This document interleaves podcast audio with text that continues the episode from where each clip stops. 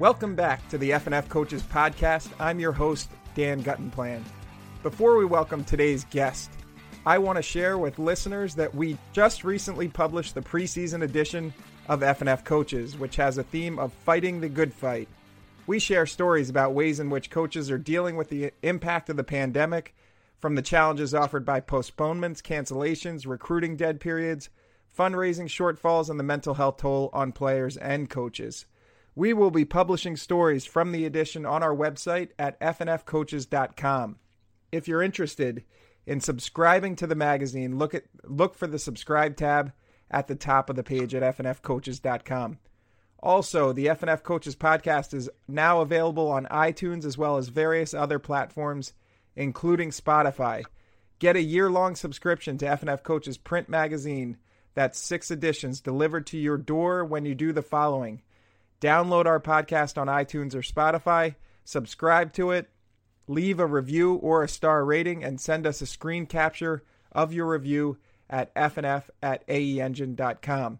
Today's podcast guest is Missouri Football Coaches Association Hall of Fame coach Mark Thomas. Thomas is currently the head coach at Odessa High School, his alma mater. There, he has led teams to state championships as both a player and coach.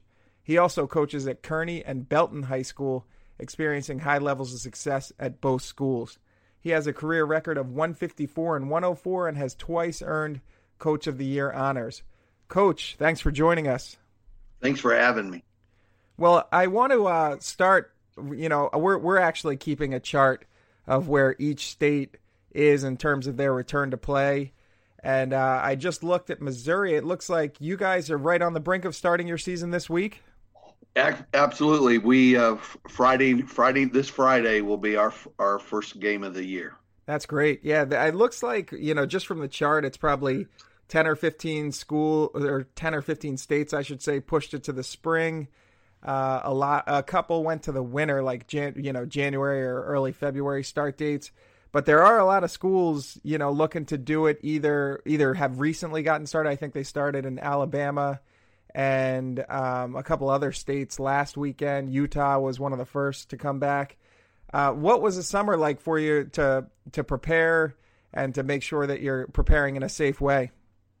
Well, for for us, the the summer was as challenging a situation as I've ever been as I've ever experienced. Um, it was kind of different depending on where you where you were at or where where your school's located in the state.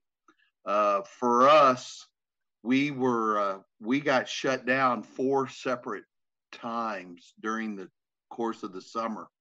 Uh, our first opponent this week, they started their uh, summer conditioning workouts on June 1st. We didn't start ours till June 22nd.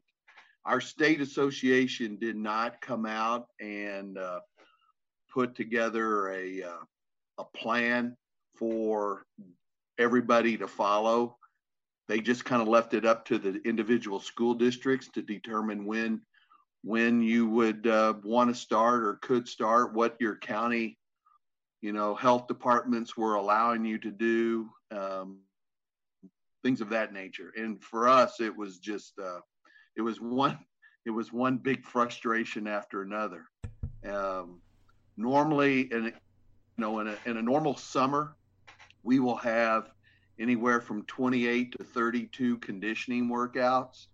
And then we are in our state, we're allowed uh, tw- up to 20 what we what are called contact days, which are days where we could uh, our coaching staff can uh, be in contact with our team and be working on football activities and uh, normally we will go 19 to 20 every summer. Uh, this this summer we got five, hmm. so we our our conditioning workouts. I think we totaled eight conditioning workouts throughout the summer. So we we were at about 25 percent less than what we normally, or not 25 percent less, 75 percent less. We got about a fourth of what we normally would get during the summer. So it's been uh, it's been pretty stressful to say the least. why were you getting shut down? Did you have positive tests on your team, or was it your district, or what? What was the decision to shut it down? It it was a situation where our administration was just kind of uh, they were just kind of gun shy. Um, you know, they were afraid. We have not had a positive test in our school, not one, and which is remarkable as far as I'm concerned.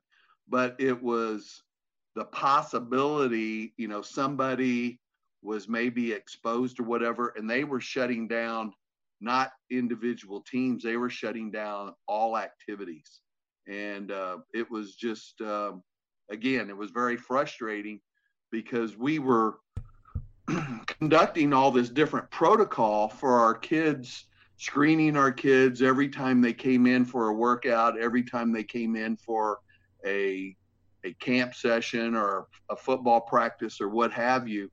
And and I'm like, why are we bothering to do this screening if we're not actually using it because we shut down at the possibility of, you know, anything. And um, so again, it was it was extremely frustrating.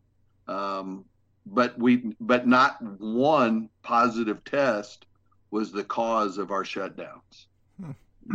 Yeah, I talked to a coach from Texas a couple of weeks ago who um, actually started a survey among Texas coaches because he he had the same issue where his county kept shutting down football and and you know he'd start and they'd go for a week and then they'd shut down for two weeks and then they'd come back and like you said that's frustrating you have a plan as a coach and you're you're trying to implement that plan and then they're not really using facts or uh, information on the ground to make these decisions. So he started a survey among coaches and they found, you know, over the course of an entire county, they probably had a dozen or 20, 20 positive tests among players on teams, but they were finding that the players were actually not spreading the virus in team settings. They weren't doing it at practice, they weren't doing it during meetings.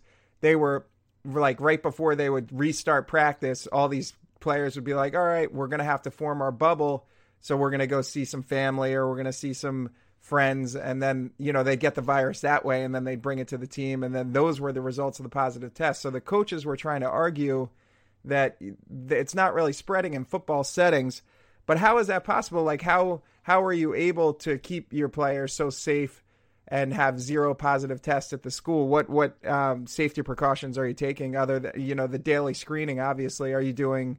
Are you wearing masks, or what what other precautions are you taking? We we are wearing masks uh, when they're you know in the locker room facility getting dressed uh, for you know we're limiting the number of athletes we'll have in our locker room at one time. Um, our state association has come out with uh, some protocol that if you're actually engaged or involved in a you know in in a actually on the field playing and participating you don't have to wear your mask. But if you go to the sideline then you will have to wear a mask. And so that's kind of what we're trying to do with our players uh, we have actually we purchased gaiters for our entire team to what the you know the arctic cooled gaiters that they can you know they can get them wet and that helps with the heat and that sort of thing. But it also serves as a mask. But now the state has come out and said that the gaiters are not legal to wear during games because of the concern with uh, horse collar tackling. And so i we we're still in the process of trying to figure out what we're going to do. We're wearing them in practice, but we're not going to be able to wear them in games. So we're going to have to come up with another option. But you know, to answer your question, we, you know, we we really were on talk to our kids about, you know, limiting uh, being, you know, going to, into situations where they were going to be around large groups of people, to maintain their distance from people, particularly outside of their their immediate family. Um, and um, you know, our our community is not a real large community. There's only about five thousand people in our town, and uh, we have probably around 630 students in our school.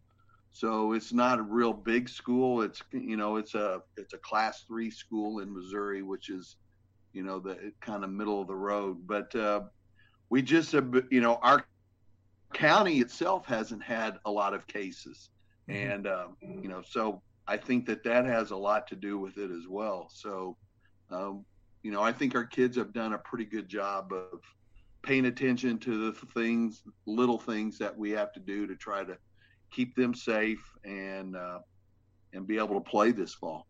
Yeah, that's that's great. The uh, the funny thing is, I, I live in Massachusetts, and the uh, they've postponed football here until February, which for Massachusetts that's going to be a crazy time to start a football season because there's you know that's when you have yeah. 20 degree temperatures and snow right. on the ground. And the other weird part about that decision is it seems like with the more research and information that they get on the virus, they they find that it's so it spreads so much less frequently outdoors. And you know, I talked to a coach from Massachusetts last week, and he's like, "Yeah, it's basically going to be all indoor workouts when we start in February. We're not going to be able to practice outside." So, delaying the season while you, you're buying yourself some time if things aren't that much different then i don't know that that's going right. to be much safer but um, right um, it, in missouri this just happened a couple weeks ago they passed you we have the option of moving our fall sports season to the spring and they're again our state association is not wanting to step out and mandate anything. They're just basically leaving it up to individual school districts, which is really going to kind of make a mess of things here in Missouri, as far as I'm concerned. Uh, but they have the option of playing in the fall or playing in the spring.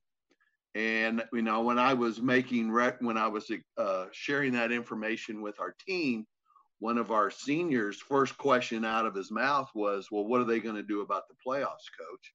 And the the answer is from from our state association that uh, there will be a, pl- a fall playoff and a spring playoff. And so I don't know, we don't know what that's going to look like, but w- there supposedly is going to be a uh, playoff system for the fall and the spring. And our state is pretty much divided the St. Louis, which is the east side of the state, the St. Louis area, had most of those schools are opting out and going to play this spring. Hmm. On the west side of the state, which is the Kansas City area, that they just recently the biggest conference in the Kansas City area, which is called the Suburban Conference, and there's four. It's actually it's like a, a conference of 25 schools, and it's divided into four divisions and no, I'm sorry, 27 schools, and they voted their superintendents voted uh, just yesterday and passed to play this fall 27 to 27 in favor and zero against. So our state is going to be pretty divided, I think, particularly in the in the metropolitan areas of our of of the east side versus the west side. And that has always, in past history, that has always been kind of a, there's always been a, a natural rivalry between the St. Louis area high schools and the Kansas City area high schools as which side of the state has the best high school football. And uh, we're not even going to be able to determine the, the winner of that this year because it sounds like we're going to be playing different seasons.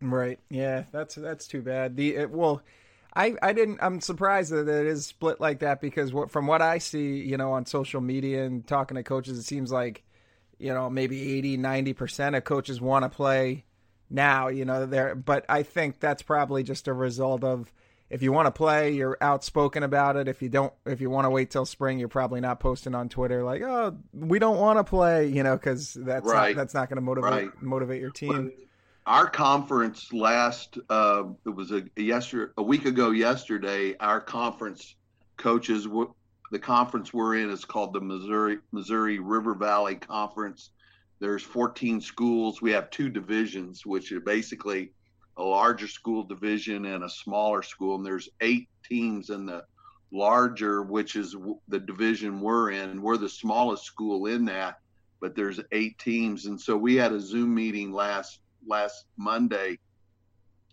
and I kind of shared with them, and we had just found out about this information about whether you can choose whether how you can choose to go uh, fall or spring. And at that point in time, I was kind of leaning towards trying to move to the spring because I felt like that gave us our best chances of being able to play our entire season. And I felt, you know, and I still feel this way to a certain degree. I think if we try to play this fall, that there's going to be some shutdowns, whether it happens to us or some of the other our some of the teams we're going to be playing, and we're going to lose some ball games, and um, then that'll be unfortunate because from from my standpoint, you know, the kids are the ones who are going to lose out on this, and particularly your seniors. And uh, you want to, you know, you want to see them be able to play their entire senior season. Right. Yeah, the scheduling is going to be the probably a big challenge, I would imagine. And you mentioned the seniors. I, I do feel bad for them. I feel bad for you know the seniors from last year too, who missed their spring seasons. It's uh it's something that I think a lot of coaches are uh, thinking about right now is that you know how this is going to take a toll. I think parents are too. You know, I have two kids, and I you know you worry about what mental toll and you know this is going to take on kids. My kids are seven and five, which are pretty formative ages for them to be. Right. Right. Um, you know, socializing with other kids, and you know, the learning is okay. The remote learning, I, it's not my preference, but they it works okay. I think they my kids sure. are you know do it, but I think the social aspect where you know that's a that's a big time in their lives to make friends and learn about that. Absolutely. Um, what what are you noticing about the mental? And you said you you lost a lot of workouts too. What about uh, what about the players' mental and physical health at this point? What have you been noticing? Well, I think our mental health is actually improving. You know, it's you can kind of see them starting to kind of come together and uh, you know the, the kids who really have lost out the most in my opinion have been our incoming freshmen who and and our freshmen actually practice with our varsity and so uh, they're the ones who have kind of have had a real struggle because in during this the spring you know prior to the summer we do we have a lot of we'll have uh, one hour workouts two or three days a week before school where they kind of we start in you know implementing and teaching some of our our our concepts and that kind of thing. And so but the biggest thing is the modeling behavior they can see from our older players this is how we this is how we do business this is how we practice this is how you know this is paying attention, the accountability, and all the little things that these incoming freshmen have to learn. Well, they've missed all of that. And so now they're having to play catch up. And we we didn't even have the summer to very many workouts this summer for them. So everything has been new for them.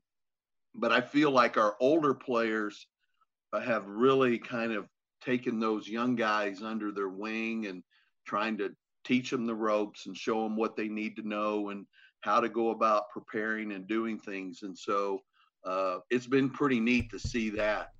My biggest concern going into this season is our overall, our just our conditioning. We don't have a lot of depth on our team this year. And uh, we're looking at, you know, we'll, we're going to probably have eight kids playing both ways. And uh, um, they're going to you know their conditioning is I'm, I'm really concerned about them being able to just play an entire season and at that at that pace and with you know that much pressure on them and trying to keep them healthy because if we end up with a, a for us if you get one kid banged up it's like losing two starters so um, it's a it's a difficult it will be difficult and so it's for for me it's probably one of the biggest challenges that I've had to deal with and this I'm going into my 41st year as in, in high school or in coaching and um, I've obviously have never had to deal with anything like this before. Yeah, it's it's amazing. It's um, and you know that the natural response you want to say, oh well, everybody's in the same boat, but l- like you said, the team you're playing this Friday is not in the same boat. They've had more opportunities for conditioning and workout, so it's not exactly no a level playing field like it normally would be, where everybody exactly. you know is exactly. the same thing. Yeah. How will it impact? You know, I, I know coaches love to talk game planning and X's and O's. Uh, do so? Are, uh, will you try to shorten the games by uh, keeping the clock running, running the ball more? Like, what are you going to do to try to combat combat the fact that you haven't had as many opportunities for conditioning and that uh, you're a little bit shorthanded this year with eight two way starters? Yeah, we you know we're just obviously we have to kind of see what fits our players. You know, I've always been, I've always kind of had the attitude that your offense and your defense uh, has to kind of take on the personality of your of what your players can handle, what they can, you know, what they do well. you know, maybe trying to limit some of the things that they struggle with. And you know, and we're we're figuring that out. We we have a new quarterback this year and um, our the our quarterback from last year he was he he started for three and a half years for us. So when you've got a new guy coming in and you're trying to figure out okay what what does he do well what is he what is he struggling with that obviously has a, a big effect on your your offense as a whole. Um, only having one returning starter on the offensive line coming back that's always uh, a concerning issue. But with that being said, we know that we had this conversation last night after practice. Our offensive line could be better than the offensive line we had last year, and we set a lot of state state scoring records last year. So we we know that we have the potential. It's just a matter of of getting you know building and that kind you know building it up defensively we feel pretty strong about our football team that way because that's where we have we have eight returning starters coming back on our defense. So we, I feel it makes me feel better because when you know you know when you have a strong defense, you're going to have a chance to win every ball game if you can keep the score under control. So it's just going to be a matter of our offense being able to kind of not put us in bad situations. So so you know we're we're kind of figuring that figuring that out, and it'll be good to get this first game under our belt so we can see what uh, see you know we're going to be able to find out a lot more about our football team after Friday. Yeah, absolutely, and. I think our coaches who are in states where it's been postponed, you know, to January, February, or or, or most are to the spring, are wondering how what the game day experience is going to look like this year in terms of pregame meals? Will they have fans in the seats? Will they be streaming games for fans who can't be there? Will there be you know limited capacity? What do they do after the game? What's your game day? What are you expecting for your game day experience? Well, it's going to vary from uh, game to game because it, you know, what we're going to be doing for our home games is going to be different than what we're do, what we'll be doing say for example this game on Friday cuz we're you know we're having to travel several counties across the state you know and different counties have different uh, have different protocol that that are, are expected to be followed.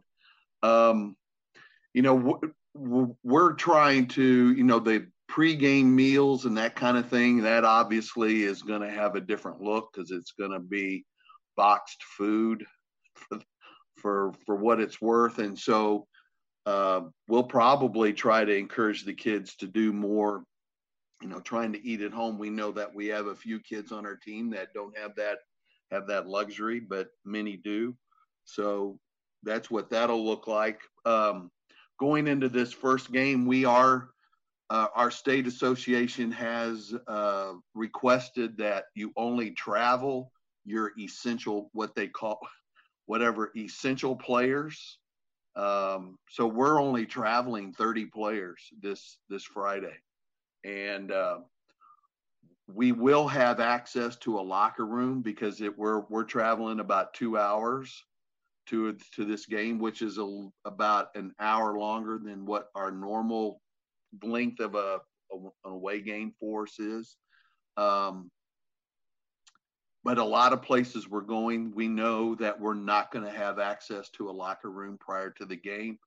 So there may be some things that we're having to do prior to departure for away games um, in terms of, uh, you know, meetings and, uh, you know, getting dressed and taping and any of those kind of things that have to be done prior to the game.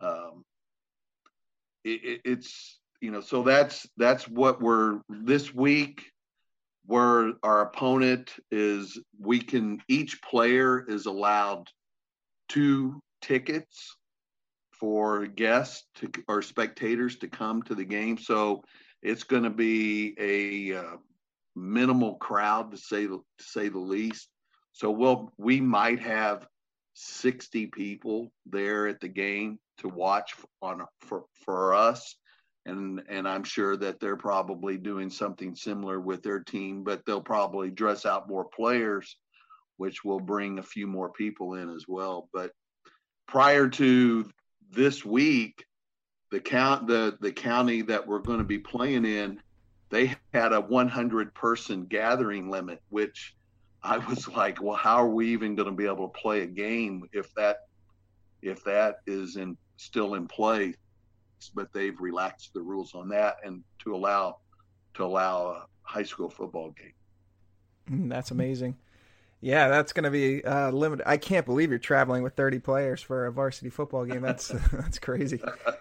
yeah, that's that's uh, that, it, that's going to be that's going to be. I don't see. Probably 1980 was the last time I traveled with a team that small. Yeah, unbelievable. Uh, now I know that we we also uh, at FNF coaches and you uh, share a common partner, Laser Down, which makes digital down and distance markers and also offers sponsorship opportunities on the on the down and distance markers. Um, how long have you been using Laser Down down and distance markers, and uh, what's been the benefit for your team? Well, you know, Mike Foster, who's a that is the, the develop who developed that that system. Mike and I were actually coached together at uh, the University of Central Missouri many, many, many years ago, and uh, we were in the playoffs in 2018. And Mike contacted me and he said, "Hey, I've got this uh, system, and we talked about it. And he said, I want, I would. We had a home playoff game. He goes, would you be willing to use it for your playoff game? And I said, sure. Well, you know, so he brought it in, he brought in a system, we set it up, and he was there at the game and instructed our our our chain chain gang how to uh, how to operate the, the the equipment and everything.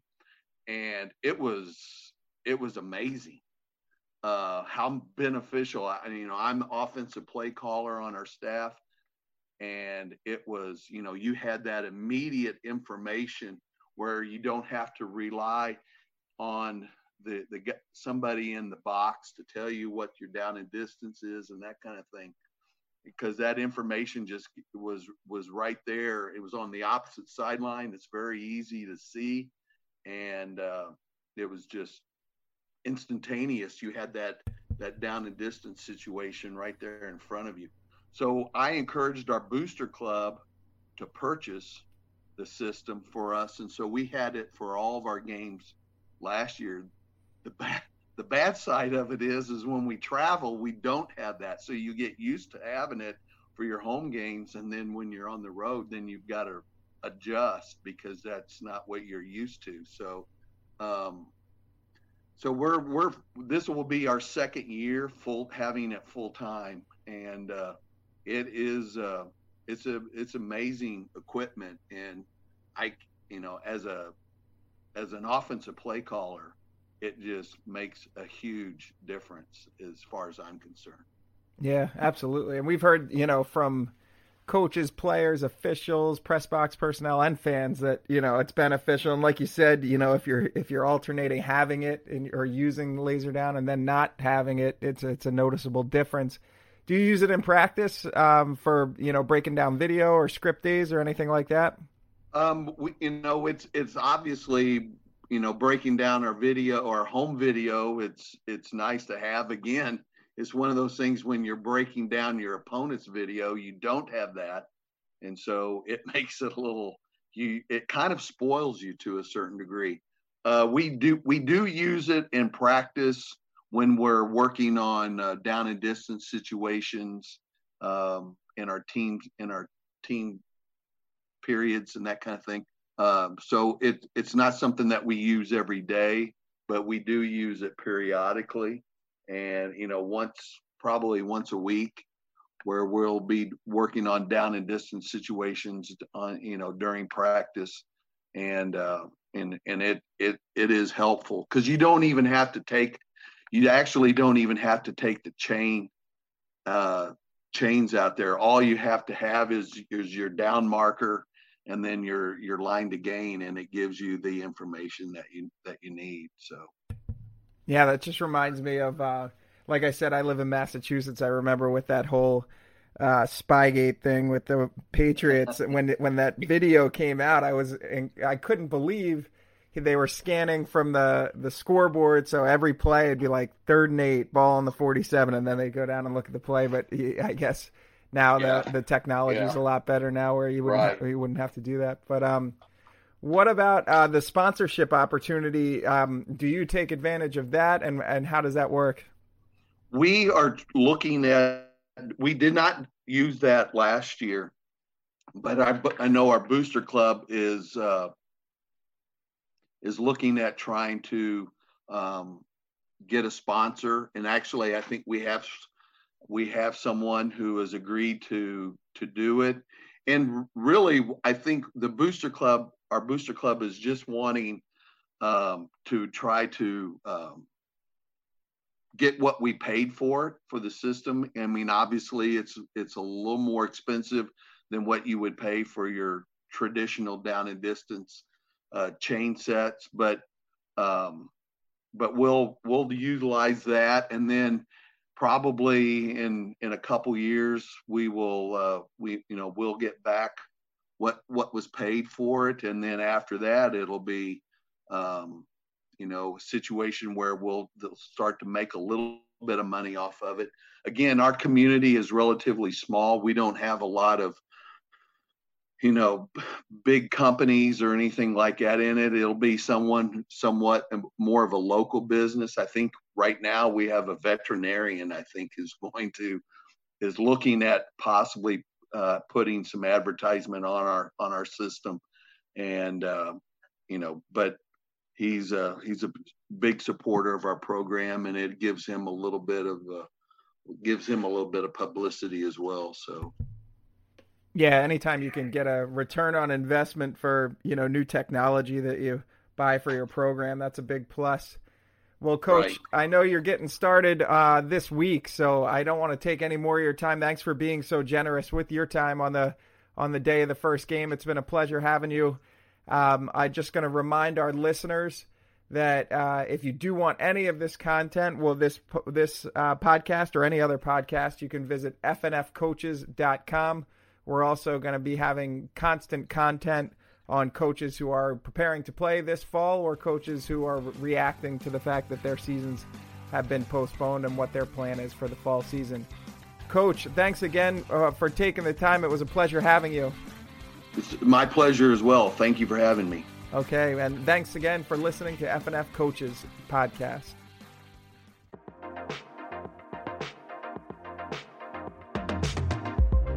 Eric Estep here. This episode is brought to you by Forney Industries. Get it done with green. Forney offers a full line of welding and plasma cutting machines, metalworking accessories, and more. For do it yourselfers all the way to professional metalworkers, Forney has everything you need for your next project. Shop Forney's top of the line products at forneyind.com. That's Forney, F O R N E Y, ind, I N D.com, or at an authorized Forney dealer near you.